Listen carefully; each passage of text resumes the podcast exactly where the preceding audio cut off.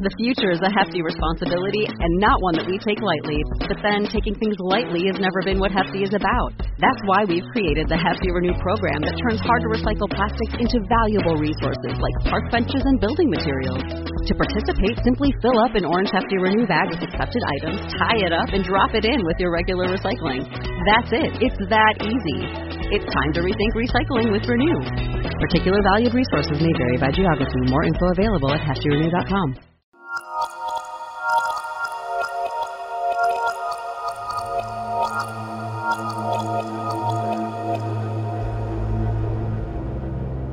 On February 17, 2014, Jonathan was interviewed by the police.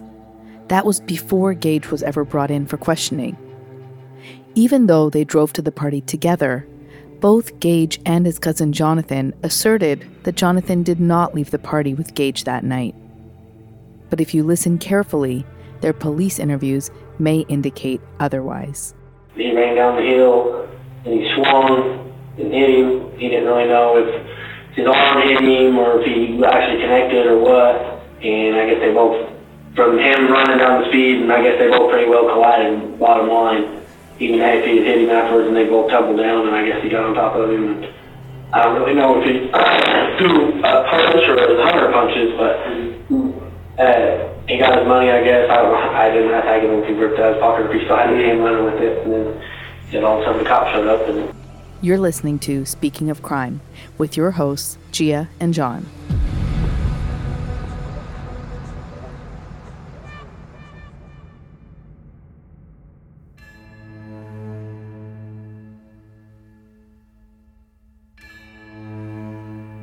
Just so you have the timeline right in your mind, let us clarify the order of things. Jonathan initially spoke to the police on the 17th. Then Gaege came in later in the evening on the same day for his first interview. A couple days later, on February 19th, Gaege was called back in for a second police interview. Remember, Jonathan initially called in to Crime Stoppers when he learned of the $15,000 reward, and he wanted to cash in on that reward. He mentions it right off the bat, within the first two minutes of the police interview. Before we play the audio clip, we just wanted to let you know that the sound quality of the police interview is very poor and has sections that are quite staticky and maybe loud in your headphones, so you may want to adjust your volume level. Just tell me why brought you here tonight. I mean, I seen that a family lost their, son, and grandma lost their grandkid, and uncle lost their nephew, and brother lost their you know, just anything like that. And my baby's already told them, I just you know, I knew, I knew the noticeable way. I, you know, I, if people knew I knew, we know everybody, so they got to be the ones, and I see someone put, someone put $15,000 for a five-day missing person, there's something serious going on. So, I just came in, you know. Praveen's body was found on February 18th, one day after Jonathan's interview. So on the 17th, when Jonathan was interviewed, no one could have known if Praveen was still alive or not except for the murderer, of course. So it's very telling that Jonathan keeps saying a family lost their son, a grandma lost their grandchild, and keeps using the word lost when referring to Praveen. He clearly knows more than he is telling the police. The detective then asks Jonathan to tell him about the night of February 12th and asks what he was doing that night. Did a little work for my grandma and grandpa and uh, to my buddy Dylan's house, which I told you about. And him, me, and my buddy Preston and Gaege all rode to Carbondale. So at this party, uh, were you drinking? No. Okay, not drinking? I got sick. Okay. Like, I'm getting sick when we got there. What kind of sick were you? Puking. Puking? Yeah. Okay. I ended up passing out on the couch for about two and a half hours. Were any of your buddies drinking? Yeah. Okay. Was Gaege drinking? Not as far as I know, Gaege wasn't drinking. Okay. Was, you know... And that's, that's, that's as far as I know. Jonathan tells the police that Gaege wasn't drinking, the same story that Gaege told the state trooper the night of the crime. It's pretty clear that Gaege and his cousin had previously corroborated their stories. However, in Gaege's second interview with police, which you will hear soon, he himself admits that he was drinking that night. Earlier, you had told me that at some point uh, Gaege decided to leave. Yeah. Okay. And did you go with him? No. Okay. Did uh, Preston, I'm, I'm sorry, did, uh, yeah, did Preston or Dylan go with No, them? he, he had asked us, to, yeah, he said, I'm going home, he goes, I'll run you guys to Frankfort if you wanna go, he goes, but I'm just going home, I'm not feeling this anymore. And like I said, as far as I knew, he was sober, but like, there's, you never know the people, I, like I was telling her, I know some somebody, they done, they could do ten pills and they look like they, you know, just take a cup of coffee, they're fine to go, so. Okay. So what was your plan to get back home to West Frankfort? Did you have one? No, the main one was if, if, uh, to call, uh, Preston's girlfriend, well, whatever, friend, whatever, or love buddy, whatever. Uh, I guess at this point, you know how late this was when Gaege decided to leave? Like I was telling her, I know it was in between ten and one. Sometimes between ten and one? Ten and one, Okay. right, right in that area. Okay. I know it was early, but it wasn't late. You know, that's the kind of thing that I don't think it was after midnight. Okay. If it was, it was barely in that region. After midnight, it was around the area, like the time the, the trooper, you know, because like I told her, I think he had told him to run, he asked me to run him like two or three different houses or something. Okay. And he's like, oh, they ain't home or something like that.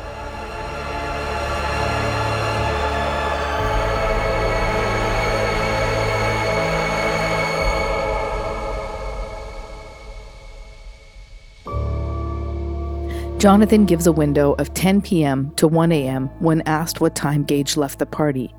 And unfortunately, the officer doesn't press him on that and asks for a more precise time frame or any other details. The detective should have asked for much more information. What time did Jonathan allegedly fall asleep at the party? What time was it when he woke up? Was Gaege at the house party prior to Jonathan passing out, or had he already left? Was he at the house when Jonathan woke up? And if so, do they know what time that was? It's hard to believe that Gaege just left his cousin at the party while he was asleep with no way of getting home.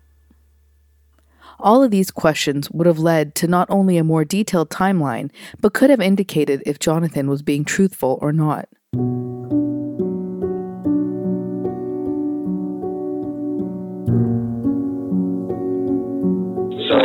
Gaege left alone, at the party, okay. And then when was the next time, well, I guess how did you in that night? Did you stay there or did you get a ride home? got right home, Okay. up three. They took you back to Frankfort? Okay. When was the next time you talked to Gaege? Next morning, about ten or eleven. So about Thursday morning? Mhm. Was this in person or on the phone? Yeah, he came pick me up. Okay. What were you guys doing? Gotta go do some more work for my grandma. But wait. Yeah, I think we, we were gonna go do some work for my grandma. Thursday morning? Yeah. Okay. And did you guys have any conversation about the previous night? Yeah, that's what we talked about. He just said that he was. He asked us all if we wanted a ride. He was leaving, and the kid said he needed a ride, so he gave him a ride. And I guess the kid took him to one house, one or two houses, and was playing around with him, and you know, or the same no one was there. And then he started to get real tough with him and reaching over and poking him and stuff. And then I guess I don't, like I said, I don't know exactly remember, you know how the twenty five dollars came into play, but like I said, like in the cup holder or something. I think like he reached over and grabbed it, and Gaege asked him to get back like ten times. They were driving around Parkville, and the guy tried to jump out, and Gaege sped up a little bit, and uh, he goes, "No, man, I'm you're not getting out you give me my money." Well, they pulled over, going down 13, pulled over by B Dubs right there, right by the ditch. The kid ran down the ditch, and Gaege ran down there and tackled him, and got his money back. And I guess scuffling around or whatever they were doing, you know, whatever, you know, like you said, you'll figure that out when you see him or whatever. And then they think Gaege said he seen the cops, and old boy took off running. And he went up there and just talked to the cop, and told the cop, you know, I got gave the kid a ride. He stole me twenty five dollars, and The detective then asks Jonathan how Gaege described the person he picked up that night. Pay very close attention to when Jonathan says, I just recognized him, but then quickly changes course. he said he was light skinned. You know, he said he wasn't. Like that's like a, all. That's why I started noticing. All of a sudden, clicking in play. He goes, he wasn't. Goes, he wasn't very tall, but he wasn't like a skinnier person. He goes, he goes. I remember he said he was kind of cut up, kind of cut up kind of kid, and uh, he told me he goes, he was he was light skinned and everything. That's how I just recognized him. Everything just started. It, came into play. Did Gaege mention anything about uh, this person, like nationality or like was he from a different country? You know? I, remember he said something about like he's like Mexican or Filipino or something like that. You know, He then asks Jonathan how Gaege described the fight to him. he ran down the hill and he swung and hit him. He didn't really know if his arm hit him or if he actually connected or what. And I guess they both, from him running down the speed, and I guess they both pretty well collided. Bottom line, even if he had hit him afterwards, and they both tumbled down, and I guess he got on top of him. And I don't really know if he threw a punch or was hundred punches, but uh, he got his money, I guess. I don't. I didn't to ask him if he ripped out his pocket or if he still had his hand running with it. And then he said all of a sudden the cop showed up and. Did Gaege say anything about like, what condition this guy was in physically after the fight?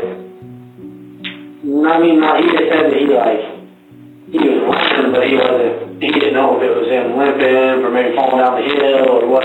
He just said he was just, he wasn't moving. He said he didn't know if he was just slow or if that's just how he was.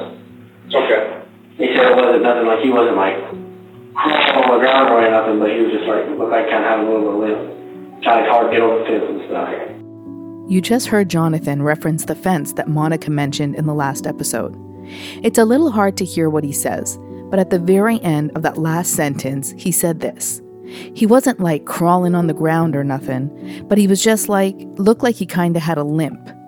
Kinda hard to get over the fence and stuff. This is a thin, barbed wire fence at the bottom of the hill just before the tree line. So, from where Gaege pulled over on the side of the road, you would go down a steep hill. About 10 feet in from there is where this fence is located. The fence cannot be seen by the naked eye if you're at the top of the hill, and frankly, it's hard to see even if you're closer to it. Monica has driven that same route countless times, and she had no idea there was a fence at the bottom of that hill. It's also a very specific detail for someone to know and mention if they hadn't seen it and weren't at the scene of the crime. Even the way Jonathan describes Praveen struggling to walk is so detailed that it seems like an account from someone who was actually present and witnessed it for themselves. The police could have and should have tracked Jonathan's phone to see if he was, in fact, with Gaege that night in the area Praveen was found.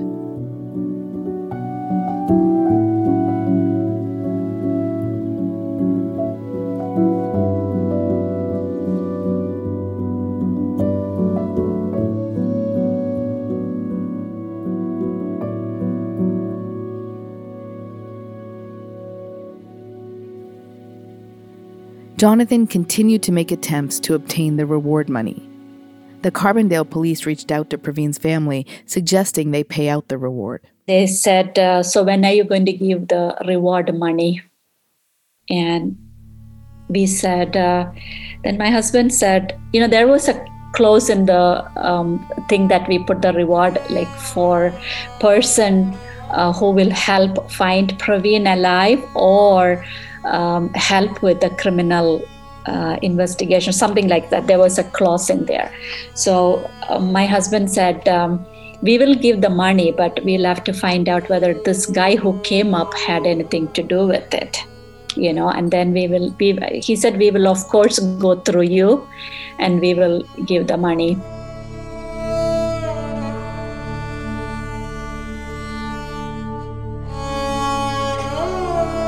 The money was never paid out. Um, we received a letter, official letter from Carbondale Police a month after Praveen was gone, uh, asking for the reward money and said if it was, I think I sent you that letter. Um, if it wasn't for Jonathan, the Jonathan Stanley, uh, we never would have found your son. So it was like kind of them telling us it's your obligation to pay him. Jonathan even had the audacity to contact Lovely asking about the reward. A few days after Praveen was found, he sent her a direct message on Facebook. One of the police officers told me that they, he keeps calling them almost every day for the money, and he said, Don't be surprised um, if you get a knock on your door and I got scared. So we installed uh, cameras around the house, you know. Um, and then when we had the private investigator, he's like, "Don't worry, he doesn't even have a car, so he's not going to come to your house." Um, but Jonathan sent um, uh, a message, Facebook message, to my Facebook page um, the day after Praveen was found, and I did not see that till December. See, I was not a Facebook user, a big user at that time. Now I know everything, but at that time, you know, I, but I was going through my thing and then it said other. And I went, I had tons of messages from all over the world, people sending me condolences. And I scrolled through and I see Jonathan Stanley. I'm like, oh my God. So I click on it and it says, Mrs. Varghese, total spelling, everything is, you know, like it, I'm Jonathan Stanley. I'm the guy who um, gave the information to the police. Uh, please call me. Uh, I have more information for you, you know and then then i think a week later he he has another message again mrs Varghese, are you there see, I did not see that for many months. So the, by that time, we had uh, uh, the lawyer. So I called him and I said, "Should I call him?" And he said, "No, don't don't call him." So I did not call him. But uh, Robinson used that at the trial to question Jonathan Stanley. But Jonathan Stanley had sent Facebook messages to every single person that had a last name Varghese. You know, Varghese is a common last name in our in, in Malay, the Kerala community. So one uh, one of Praveen's friends, he, Shiji Varghese, he sent a message to him also. Uh, see, people sometimes if it's in the other message, they don't see it. So he was sending messages to everyone. Um, so we did not pay that money, but if you uh, I will send you Jonathan's interview to the police I when I listened to his audio, I could not understand a single word he's saying. His English is something else. I, I don't know what he's saying. So I had to read the script.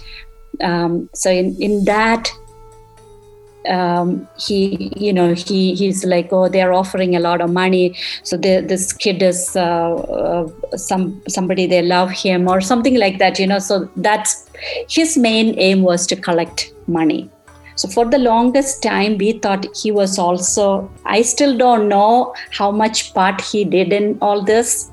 Because if you listen to his interview, many of the things that he is saying, um, it feels like he was there to see it.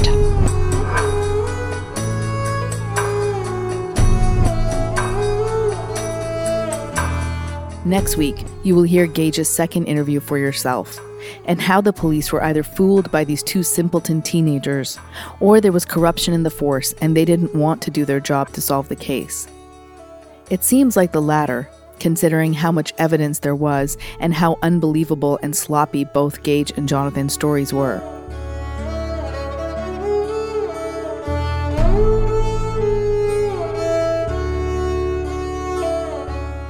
If you're interested in this story and you want to know more about the case, you can check out our social media pages. We will be sharing videos of the police interviews, photos, and documents from the case. We are at Speaking of Crime on Facebook, Instagram, and TikTok, and at Crime Speaking on Twitter. Please help us share Praveen's story.